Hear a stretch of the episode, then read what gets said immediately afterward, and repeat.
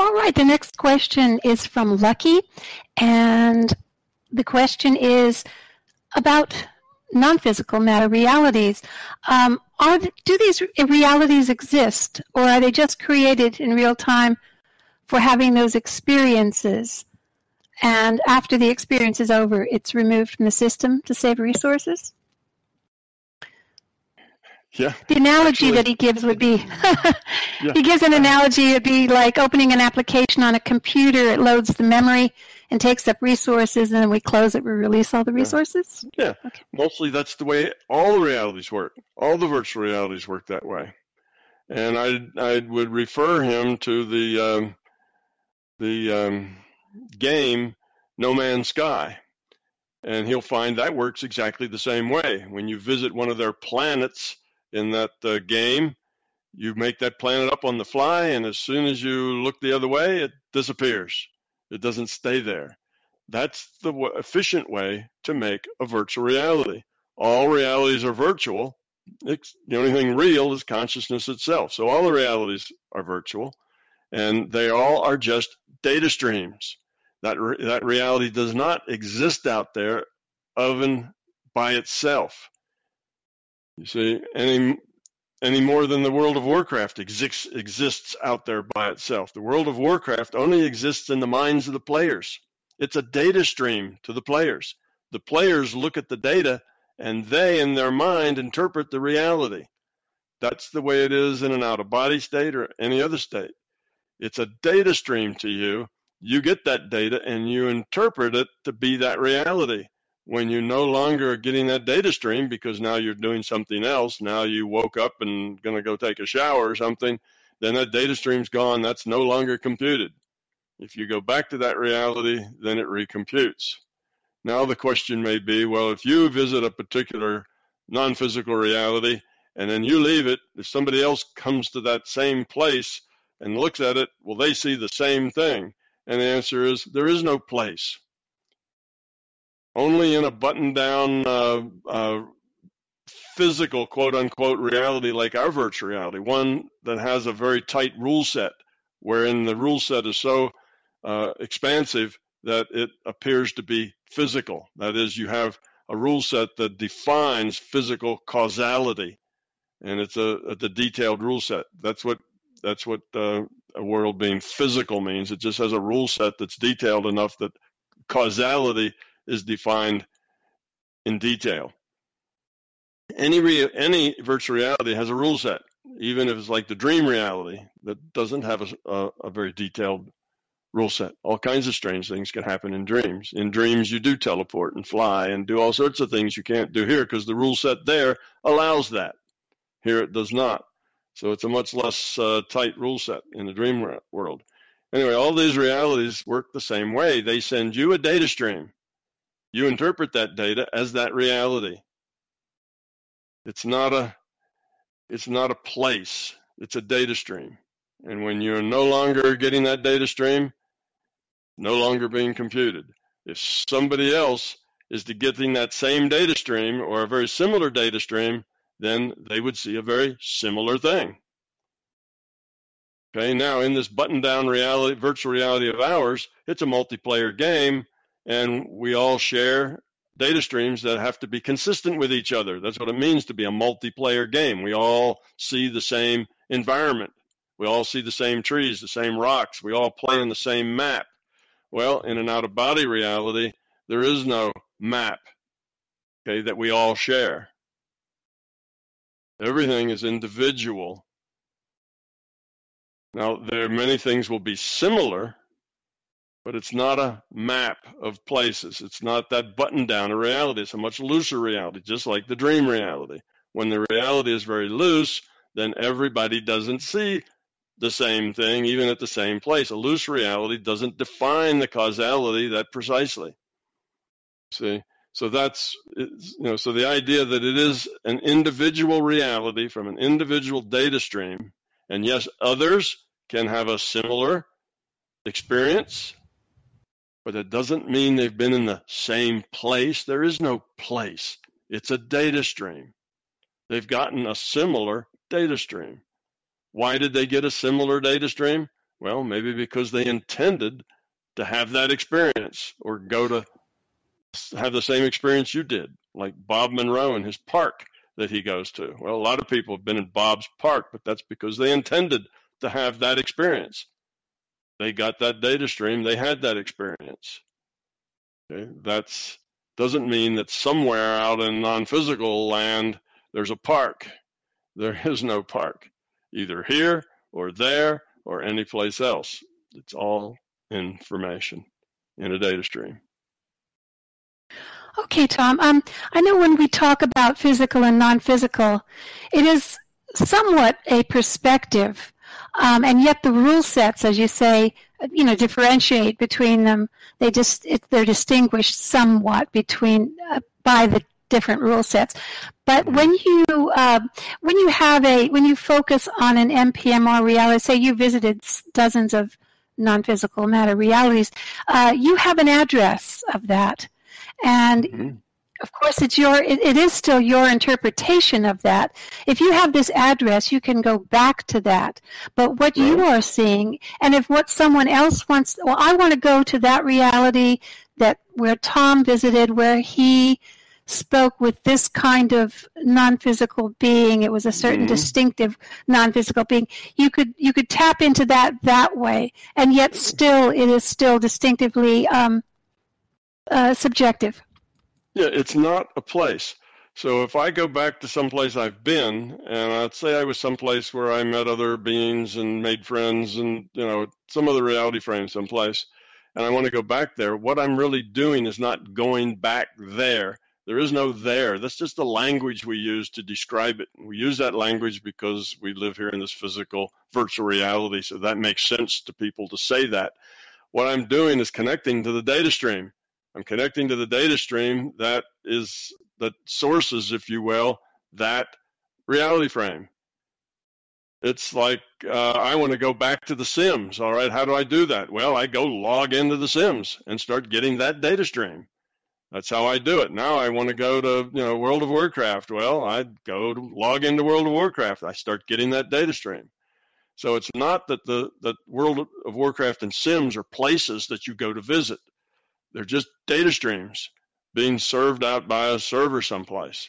And you can insinuate yourself into that data stream so that you're getting that data. And when you do, then you're a part of that reality. You see? And you can exist there as just getting that data and you're an observer. Like you don't have a body there. You're just kind of observing, you know, like, uh, you know, disembodied spirit observing, you know, from above kind of thing and you can maybe hear their voices and see the action, but you're not actually there. Or you can get into it to where you're part of the multiplayer game, which means then they get a data stream that has you in it. Not only you getting the data stream that has them in it. Now you're multiplayer in that game. What's, that's what's called having a body. You're not really making a body, you're just getting into a data stream and that data stream can be a multiplayer or a single player game, an observer, if you will, or an actor. So these aren't places, they're just data streams. And if it's a something that you individually just do, you're out of body and you go someplace and you see something. It's not part of a big it's not part of a multiplayer game. It's just your game. It's a single player game.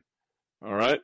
Well, in that case, it's probably a single data stream just for you. The system is giving you because you're off on an adventure and it's giving you something that might help you grow up, or you're just having fun, being amused, uh, you know, by what you can see, whatever. That's your own data streams, your own personal experience.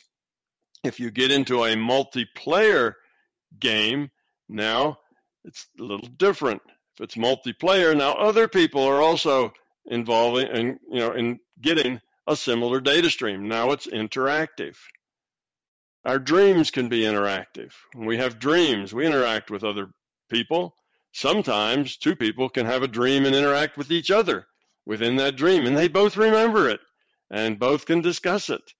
It's not impossible. Well, there they're having a shared multiplayer game, if you will, in that dream, which is another virtual reality, or it may be a single player game. We're not talking about space, we're talking about data streams. the system generates the data streams for us individually or for us in an interactive sense if the interaction is part of what we're doing. In an out of body, most of the time it's not interactive. It's a single player game. You're getting a single data stream.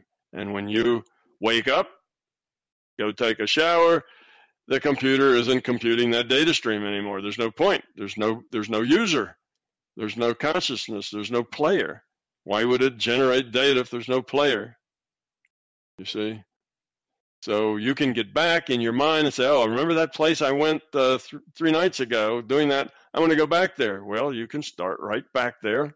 System will give you a continuation of that data stream because that's what you ask for.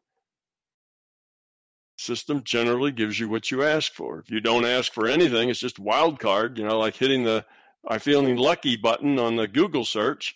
You can do that, and you'll just get whatever. So if you don't know enough to to, to precisely tell the system what you want to do, then you'll just get whatever comes out. It's the I'm feeling lucky button, and you'll get whatever you get. It doesn't mean that what you got is existing out there as a place even after you're gone. There are no places. There are no places anywhere. Place is a is a is a a thing that we imagine when we when we uh, interpret the data. There is no World of Warcraft place. There is no Sims place. They're all just data streams. And they only send out data streams to players. If there are no players, there are no data streams going out. Nothing's being computed. It's just sitting there in the server, dormant. A, a player logs on, there's one data stream going to that player, and that's all that's going on. A 100 users log on, every one of those 100 users or 100 players, they get a data stream. And if they happen to run across each other on the map, well, they're interactive. Now they can get together and do things. You see? Or if it's a single player game, they'll never run into somebody else at which they're interactive. Or if they do, they'll all be computer generated characters, not necessarily other IUOCs playing a game. I know it's confusing. You, it's, it's a real hard thing to get your head around, but it's uh, you know that's the way it is. I can't say it anyway. I think that helped. any simpler. No, I think that helped very much. Um, using the next question from Dave Mars, um, using the World of Warcraft metaphor, since we're we're talking about you know these kinds of things, um, does MBT prohibit the following scenario from happening? IUOC one player one is sitting in front of a computer playing World of Warcraft using the free will awareness unit or avatar one. In the middle of the game, he stands up and IUOC player two sits down in his place and takes over the game, continuing to use the free will awareness unit avatar one. I would just say that I have some pretty specific detailed personal experience that leads me to ask that question. Okay, if the question is, can that happen? That means can one mm-hmm. player be replaced by another player in the middle of the game? So here we got a game going. We got an avatar. That avatar's name's Joe Jones, and he's doing whatever Joe Jones does in this virtual reality. And they switch players so that there's some other free will awareness unit playing that character. Yes, that can happen. That's obviously possible because digital systems are very flexible, but it also does happen occasionally. It's not that common because the whole idea is, is that learning is cumulative. If you got a character going, you know, you want to keep that character going and play the character because you'll learn more that way. If you every time you log on, you get a different character, it's really hard to accumulate any knowledge of how to best play that character. So people don't do that just randomly jump around and change players because it's counterproductive but it does happen occasionally in the margins for special reasons and you know special purposes. So it's a very minor um, event that's not very probable in the sense that, or it's not very probable if you just look at the, the you know, the, it's a very small fraction of the people that ever experience that. But yes, it does happen. Yes, we know of an instance like that. Um, also, let's extend that question a little bit further. Um, can player one and player two play the same avatar? Can there be more than one player playing an avatar? yeah, right. that's another way of saying that. So, can two players play one avatar? Um, Right. they would both have to be logged on to the player. And again, if you think of of uh, of uh, an information system, that is possible. Almost anything's possible in a digital information system. That's possible, but they would, if they were going to be effective, they'd need to cooperate. Okay. Now, if they didn't care about being effective and they were going to struggle for dominance of the player, then I suspect the player and the game and both both the players and the avatar, you know, wouldn't be very effective in, in helping anybody lower their entropy. That would sound like a, a, a not very profitable game to be in. But yes, it's possible. And even more rarely than the last one I talked about, it does happen occasionally. All right, Tom. Uh, question from JR53. I have a question about the evolution of an information system. As you say, consciousness is trying to evolve by becoming more information, which I understand. But from what I understand about information, new information has to be something different from what we had before to be of any value. So how are we evolving consciousness whilst we're still learning here, when we are just learning and creating the same information that's been created before? Or is my interpretation incorrect? Well, it depends on how you define new information. Everybody here is unique. Everybody's experience is unique. Every uh, avatar is unique. Every consciousness is unique. So it would really be hard to keep doing the same thing, you know, just to be duplicating what's been done before. Everything is unique. So everything is new and uh, and unique to each each uh, consciousness avatar combination is a unique combination that has unique experience and unique opportunities to grow. So nothing is, is really the same. And it's not so much that, that the lower entropy, that things have to just be different.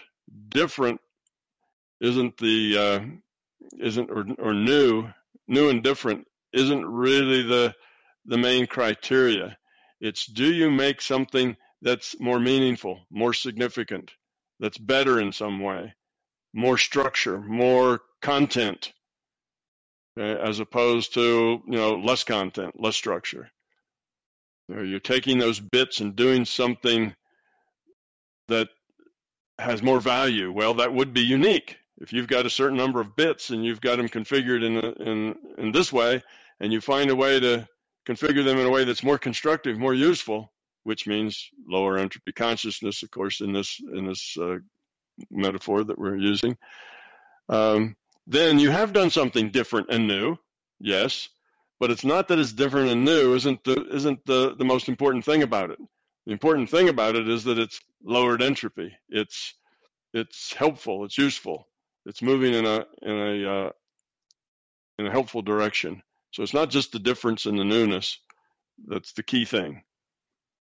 Key thing is value. Is it valuable to the system? Does it offer new value to the system?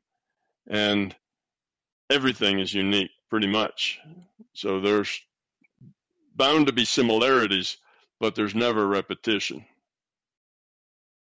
All right, and on the same along the same lines, um, are we here to learn how to become love so that when we are love and are able to freely share information without fear, we can combine with a whole group of other consciousnesses to all share information and then create some new information that has not been created before because we have more power in higher numbers?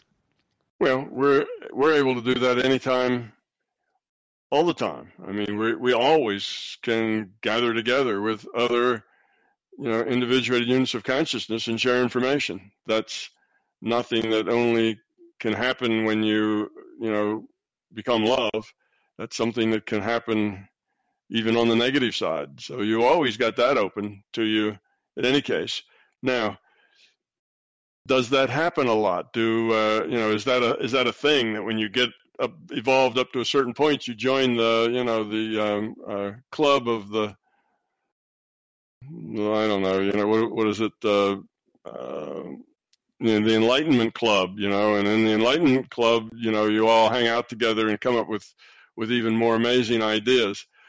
Not really. That isn't my experience that it really works that way. Um, you probably always, no matter what level you are, kind of share things with other units of consciousness. That's kind of how you test out your ideas. It's how you, you know, it's part of your growth is interaction with others. You don't interact, you can't just grow up in a vacuum by yourself. That doesn't work very well. Your growth comes through interaction. So yes, we'll always interact with others, but will we form kind of a, you know, a, a team to solve problems? Not really, because that's only good if the problems you're solving are intellectual problems.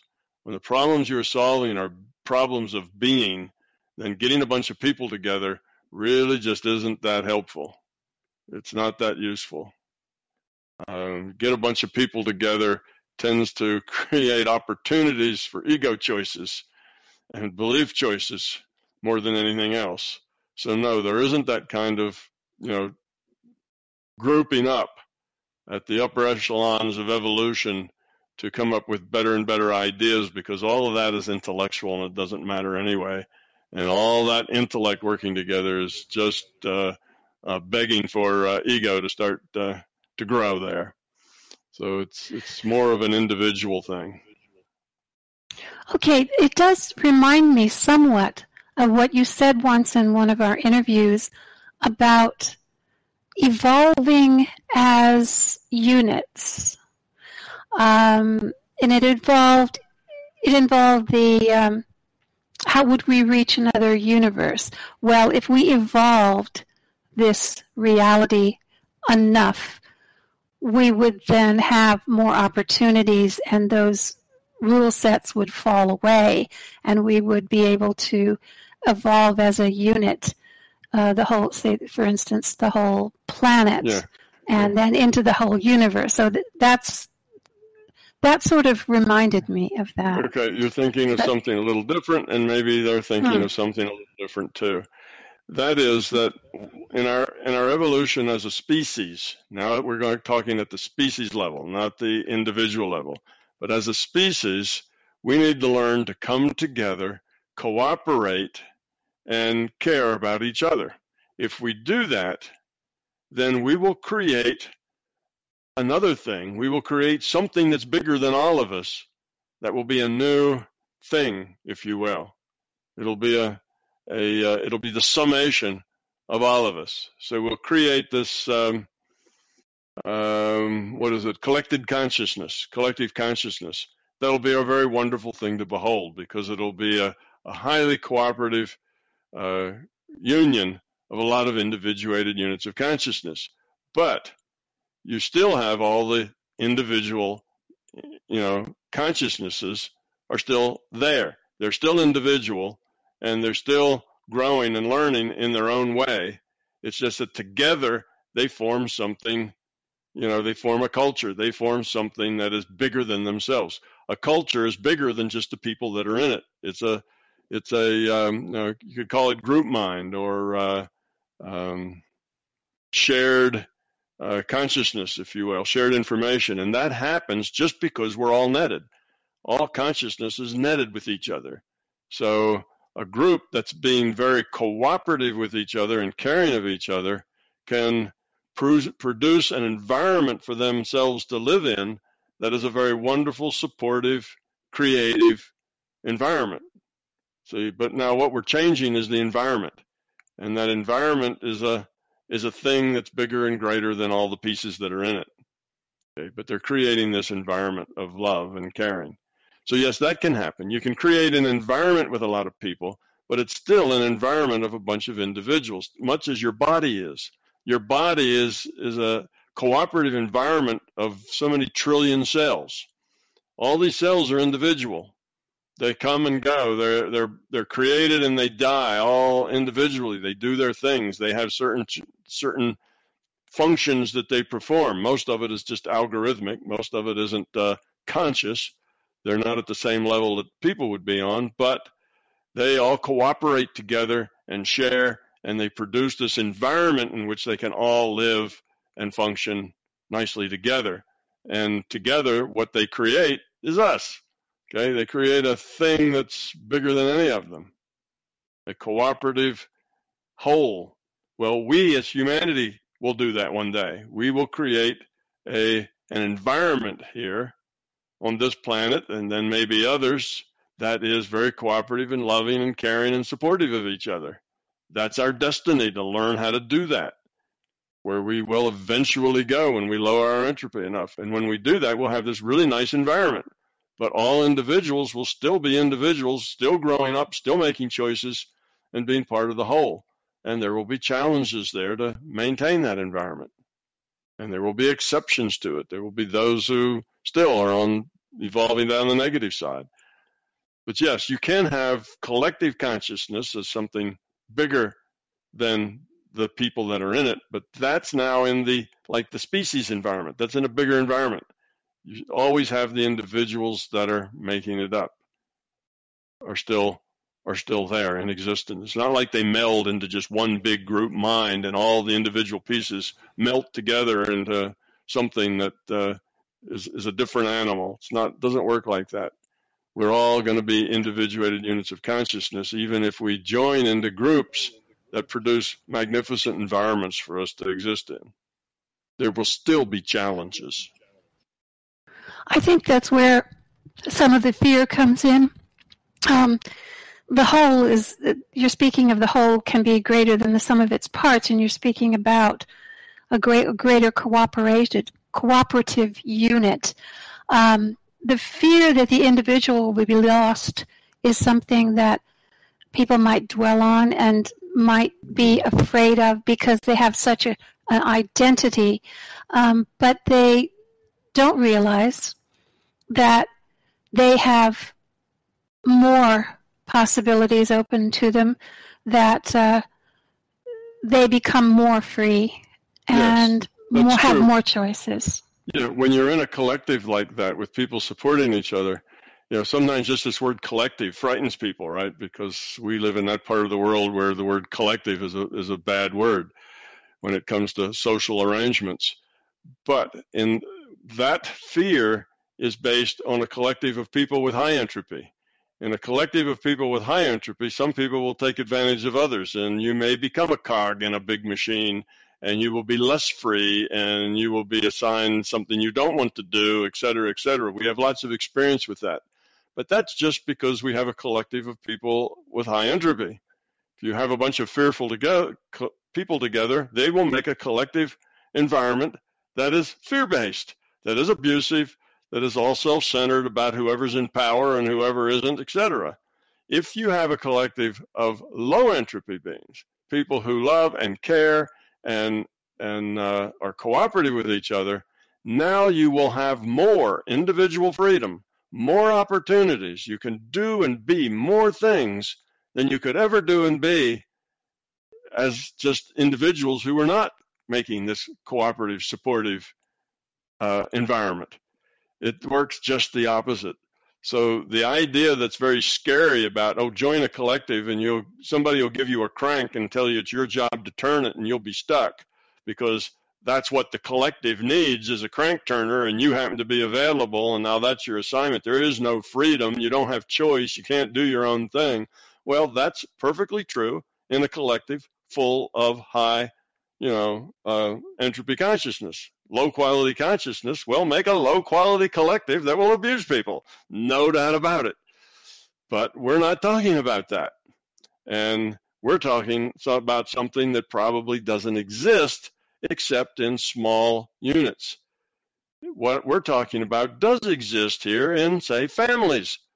Not dysfunctional families, but functional families, where all the members of the family care and cooperate with each other and help each other that forms a unit that doesn't denigrate the personal freedom of people in the family, but enhances it. Because no matter what it is you want to do, the rest of your family supports it, tries to help you get there and do it, whatever it is, you see. So it's you have to think about this differently. If you come from a fearful mind, you know, dealing with a bunch of fearful people, then the word collective is a fearful thing. It is going to be abusive and it will, you know, restrict your freedom. But if you're talking about a bunch of high quality consciousness who are caring and cooperative, then you will have an environment that gives you many times more freedom, many times more choices than you would ever have in any other situation. Because no matter what it is you want to do, the rest of the people around you will want to support you in doing that. That's what it means to be cooperative and caring about other people. You see? So there'll be much more choice than there is now. That's the difference. And most people just can't imagine that because they are full of fear and everybody they know is full of fear and they say, nah, that just won't work. Well, it won't work with a bunch of people who are full of fear. They're right about that. And they don't necessarily know that people who are not full of fear can actually exist and uh, that that's where we're headed. And that's really our point of being here. One day we will grow up as a species here to that point where we will be cooperative and caring. And when we will, this will be a wonderful place and there will be more freedom than we can even imagine.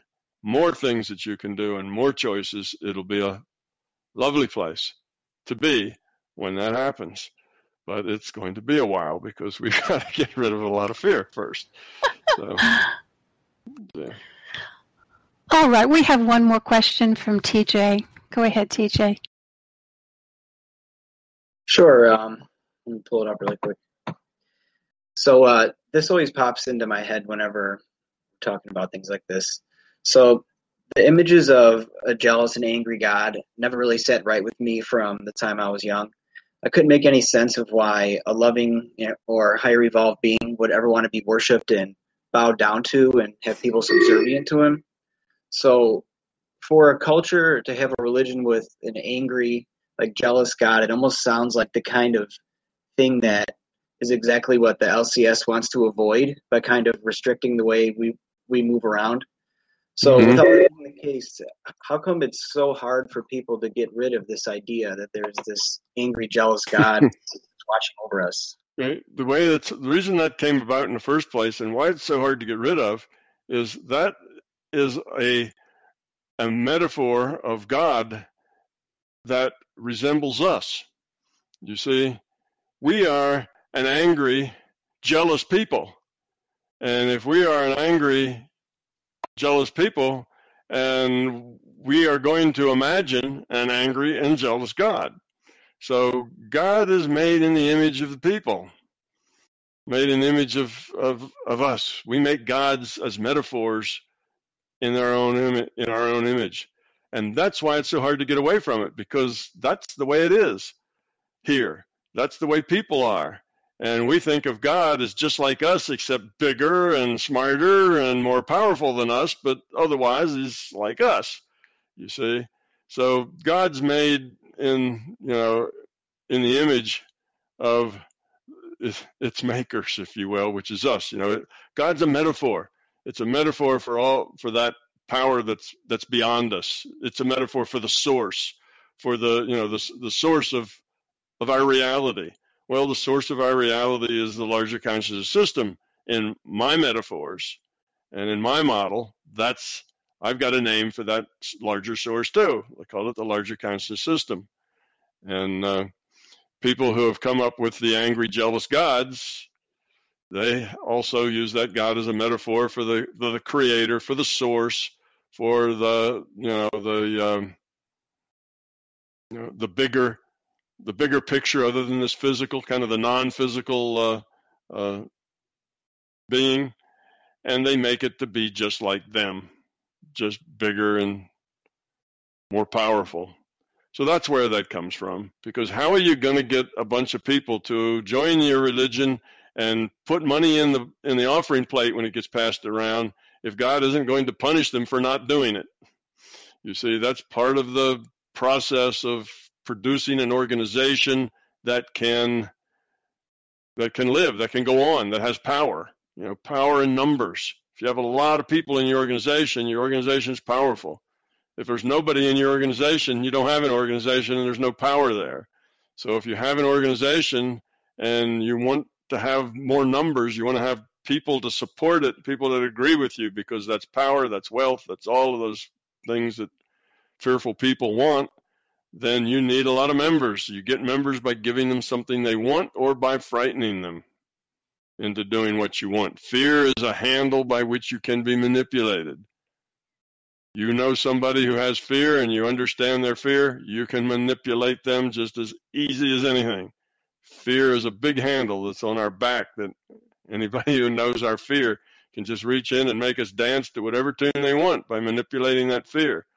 So we have we have a, a metaphor for our God that resembles us and that helps us keep the church full because fear is a is a big motivator.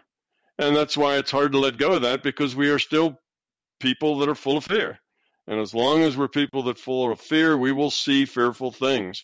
Just like what i talked about people who talk about a collective oh you know uh, being part of a collective would be a horrible idea. That means you wouldn't have any freedom those are people who only see the world through the lens of fear because that's true in a fearful world full of fearful people and fearful institutions and a collective based on fear is going to be a nasty collective. It's going to restrict freedoms for the benefit of probably the few. Whoever's in charge are the ones that get all the benefits.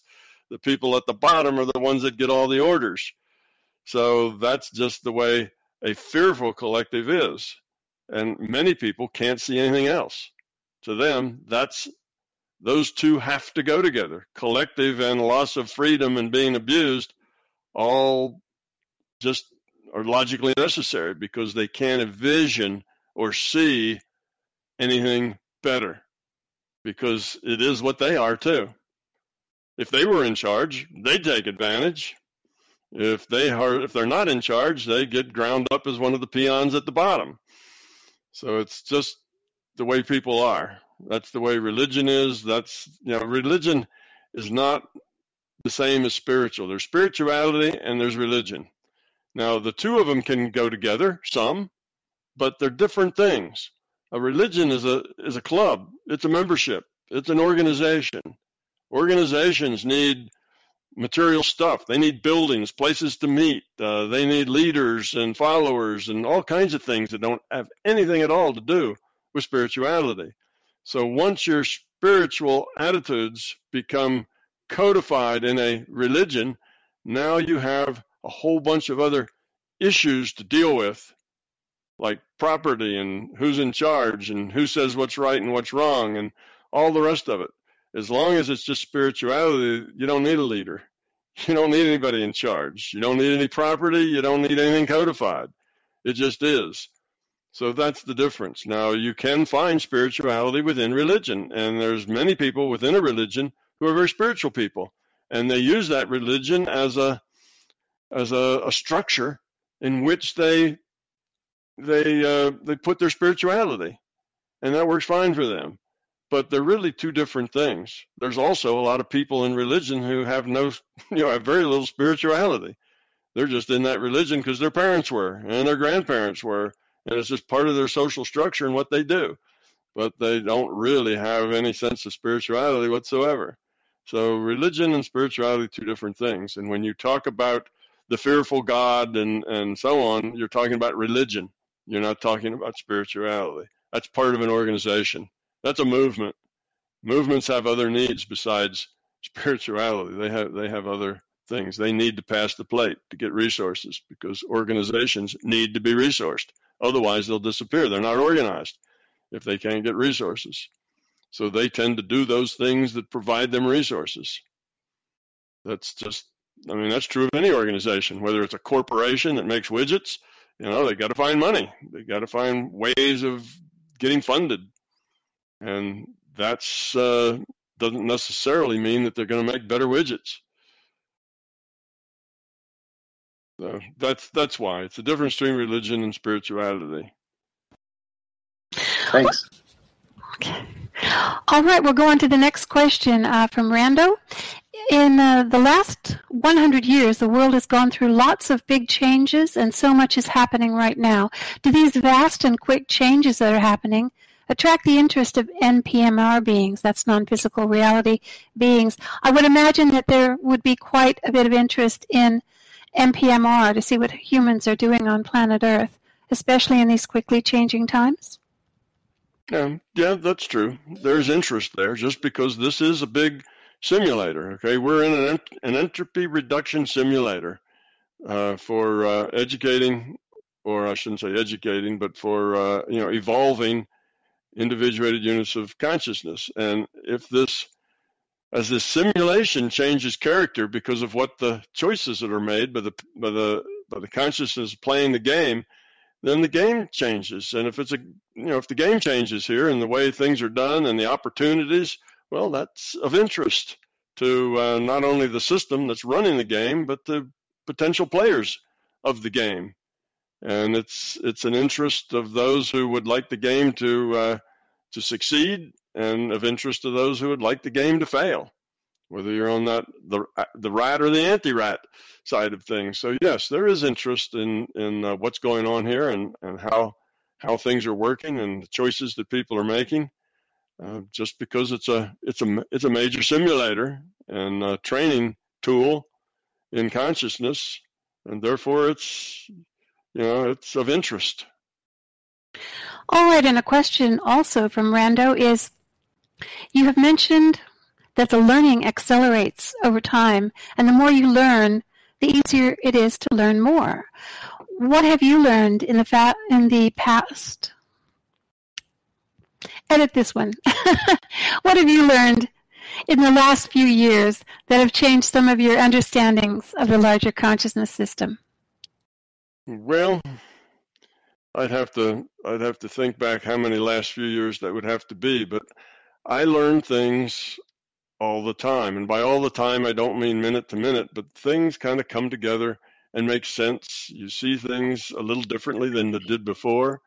As you grow up, uh, you know, growing up is a long process that never ends. You see the world a little differently. I think that you know, in the latest things, just just this tour we made around the world, just meeting a lot of different people. Um, you know, there were there was some changes in the way I view things just based on that. And a lot of times the changes aren't real specific. It's hard to say that well that changes this fact to that fact. You know, that typically they're not that clear and clean. It's more like understanding grows a little bigger. You see a little more what people are like in a you know in a bigger perspective, just because you've seen more people in different cultures in different ways. So it you you learn and you grow, and it's not always you can't always put it in in a pigeonhole. Say, well, I learned this and then I learned that. That's more easy, you know, at a beginning level. When you're in kindergarten, you know, there's lots of things you can point to, right? When you're down in elementary school, you can say, "Oh, I learned, you know, A, B, and C. You know, I learned to add. Uh, now, next, you know, I learned that, uh, you know, whatever. You know, horses live in barns. You know, you can learn all kinds of things at that level, and every day you could maybe list five or six new things that you've learned. But as you get older, it kind of comes more, um, more integrated into the whole. It's not so much separate things that you're learning as it is the whole takes on more meaning and more uh, becomes more interesting in certain ways. Um, that uh, you know, those are things that that you just grow with. And now you look back over it and you can see big changes, but you don't necessarily see changes. You know, I mentioned the traffic a little earlier, Donna, that we uh, that we saw in uh, New Delhi and that we saw in Bali how the traffic was totally unregulated. It just was, and everybody was, you know, a little island unto themselves, but at the same time cooperative with other people. Everybody knew that everybody else was trying to do something too. So, you know, nobody actually ran into people. There was no road rage. You didn't find that everybody was was uh, you know angry with everybody else. That wasn't there at all. They were all just getting along, trying to get to where they wanted to go, and they weren't particularly upset about it. It's just the way it worked there. And I found that a very interesting study in the uh, kind of the counterpoint of a top-down um, central management way philosophy of life versus a bottoms-up distributed management way of life.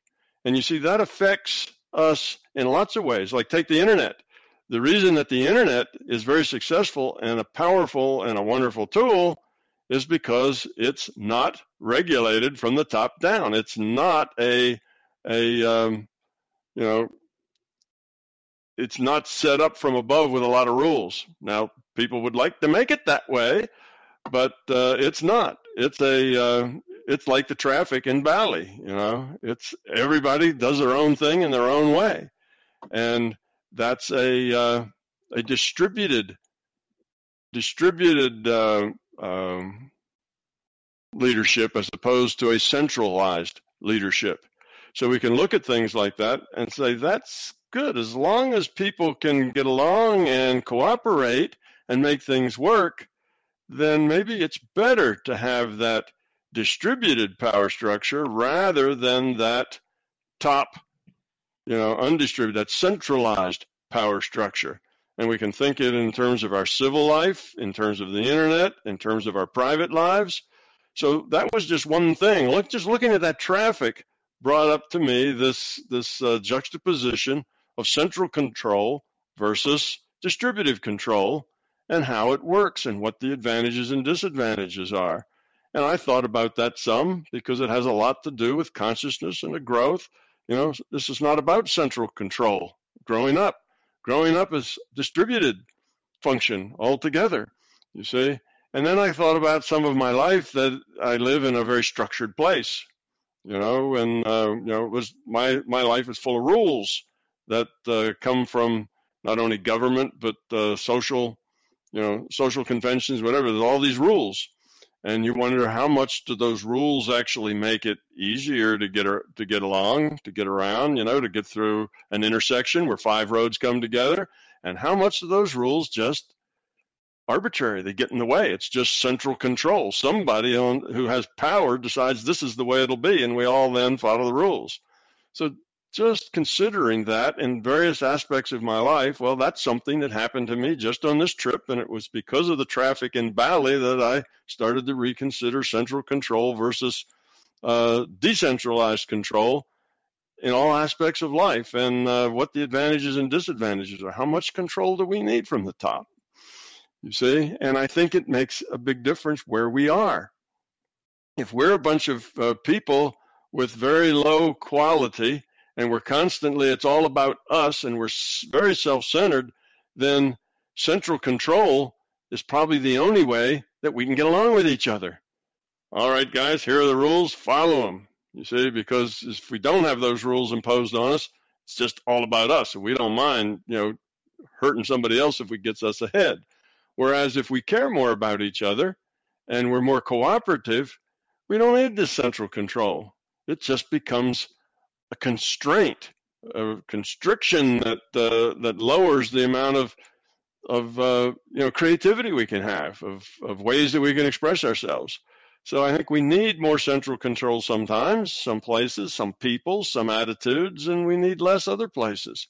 And perhaps growing up, becoming love as a culture, as a species, we're going to see a lot of this centralized control just disappear.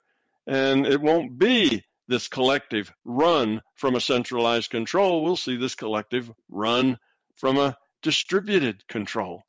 It won't be centralized in a spot. It'll be all of us because we just care about each other, sort of like the traffic at Bali. You know, they don't have any controller that says, okay, you guys stop and you guys go. Everybody just does their best, gets along, but they look out for each other and everybody gets through. So, yeah, things like that to answer this question lots of things, lots of little details in your life will cause you to reassess things to help you grow and see bigger pictures. It's just a matter of grabbing that opportunity and then making something of it. So I have those kinds of things happen to me all the time. Because the more you learn, the easier it is to learn more. You see that a lot of people would look at that traffic and just say, wow, what a madhouse, and never really learn anything about the nature of reality from it. Other people might, you see. So it's just the way it is. It's easier to learn more when you've already learned something. You see connectedness of lots of things, and that learning goes on day by day, hour by hour, but it doesn't just erupt as I learned a thing like it does in you know in kindergarten. It's I just got another perspective that helps me see the world a little differently. And it's I didn't come to any conclusions particularly. It's just up there cooking, you know, in my head about not uh, accepting rules just because they're there. One needs to see a bigger picture and reevaluate how we live and what we do and what we value and what we don't.